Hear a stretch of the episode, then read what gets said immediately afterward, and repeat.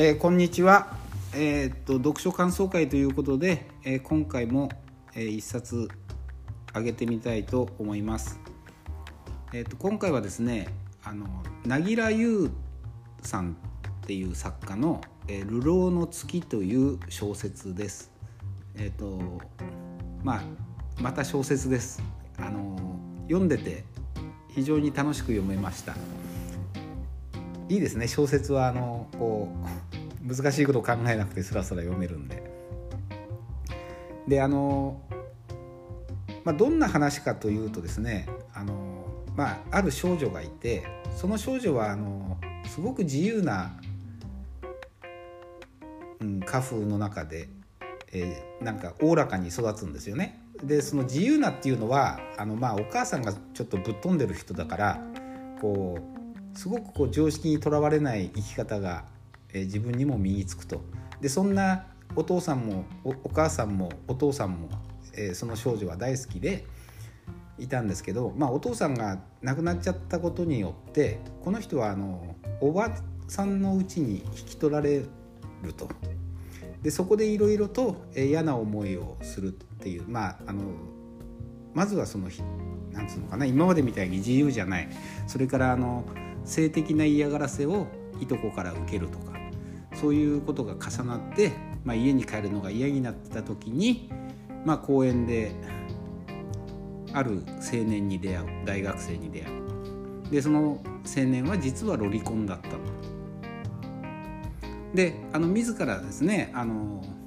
望んでその青年との、まあ、一緒に生活をするんですけどもあの、まあ、少女だから当然警察沙汰になって、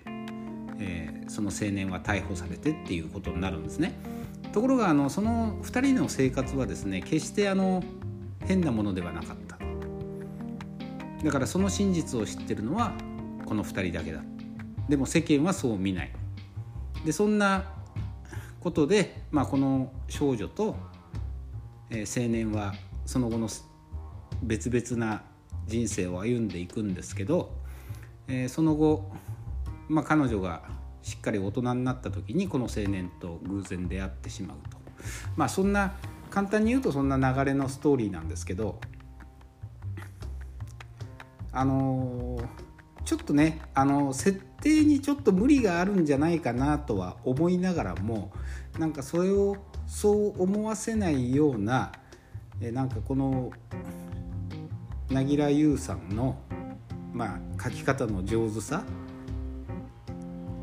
まあ筆力っていうんでしょうけど、まあ、そういうのがすごく上手であの面白く読めました。でなんかねあの借りてきた時にすごく人気の小説なんでなるべく早く返却してくださいっていうことも書いてありましたしなんか去年か一昨年のえ本屋大賞を取ったということで僕もあのこの小説を知ったのはなんか普通にラジオ聞いていたらあのなんかね確か確か天気予報を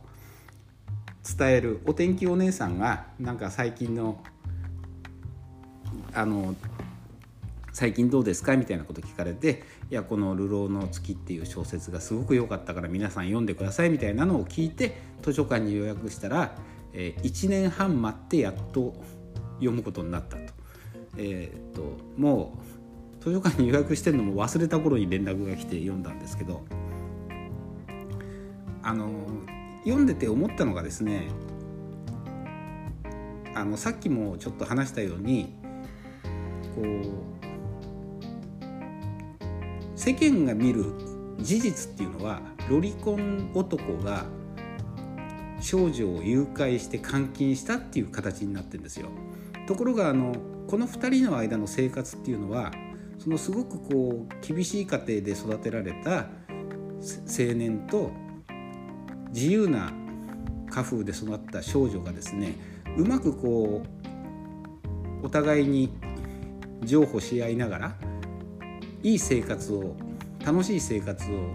営むわけです。であの性的に嫌がらせされることもなく、えーなるべくならここにずっといたいよっていうことがですね叶わずあの警察沙汰になりマスコミに騒がれ引き放されてしまうっていうことなんですけど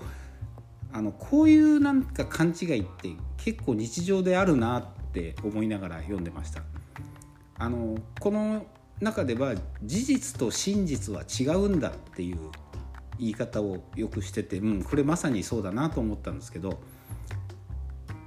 えーと、一般常識的に、えー、周りから見る事実っていうのは事実としてある。この場合はロリコン男が少女を誘拐した。でも真実は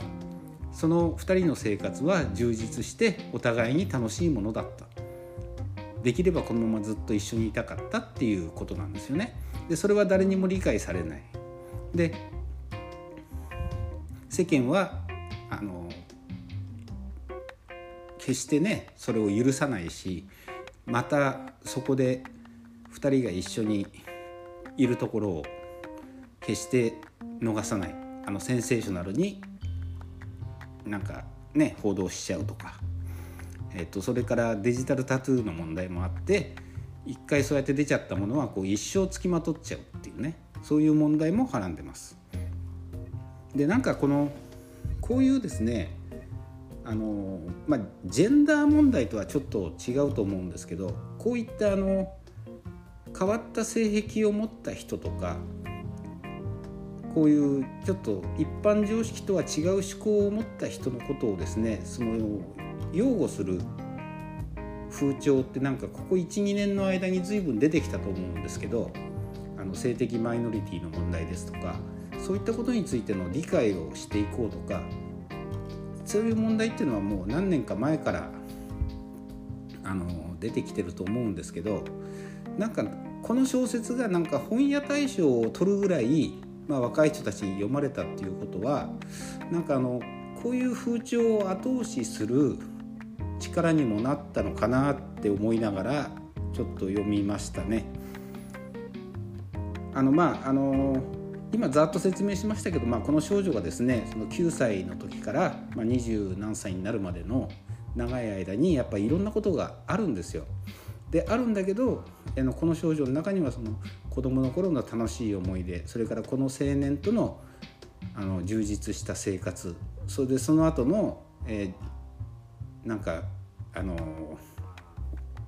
彼氏との悲惨な生活とかそういうことを経て結局このロリコン男に最後まで心を奪われていくっていうね誰にも理解されないけども自分たちだけが分かっている。この事実を分かってほしい。でも誰も分かってくれない。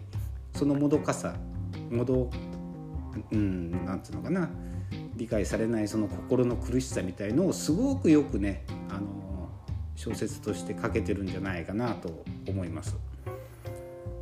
で本当にこのこのねあのこういう勘違い世間との自分とのこう気持ちの差っていうのが、えー、読んでて面白かったです。でこのこれがですねなんかあのどうも映画化されるらしいんですよ。で来年あの映画化されてまあ映画化されるんですけどその主演がですねこのロリコン役になるのが松坂桃李それからこの主人公のヒロインになるのが広瀬すずらしいんですね。でなんかこの話聞いた時にあこれは確かに面白いかもしれないなと思いました。あの広瀬すずはまあまあ、ああいうキャラクターですから、まあ、こういう役も普通にできるだろうなと思うし松坂桃李っていうのは僕はあの個人的にはあんまり好きな人ではないんですけどこういう、ね、神経質であの真面目な人に心を開かないロリコン役の青年としてはなんかすごく敵役なんじゃないかなと思ってちょっとこの映画はちょっと見てみようかなって思ってます。普通はあのこういった配役の映画って僕はあんまり見ないんですけど、えー、もしかしたら面白いんじゃないかなと思って見てました。見てみようかなと思います。あの、まあ、このなんかねこの凪良優っていう人は若い人には随分人気のある作家みたいで僕も確かあの何回か前に「鏡の古城」っていう本をここでも紹介したことあるんですけどもその時にもやっぱり主人公は中学生でしたねそういったあのこういった若い女の人を主人公にしながらその人の心の内をうまくこう描いていく面白い小説が書ける人だなと思って、えー、読んでました。あのまあね今度あの次回はですねもう少しあのなんていうのかなもう あの硬派な 小説でこういう話ができたらなと思います。えー、聞いていただきましてありがとうございました。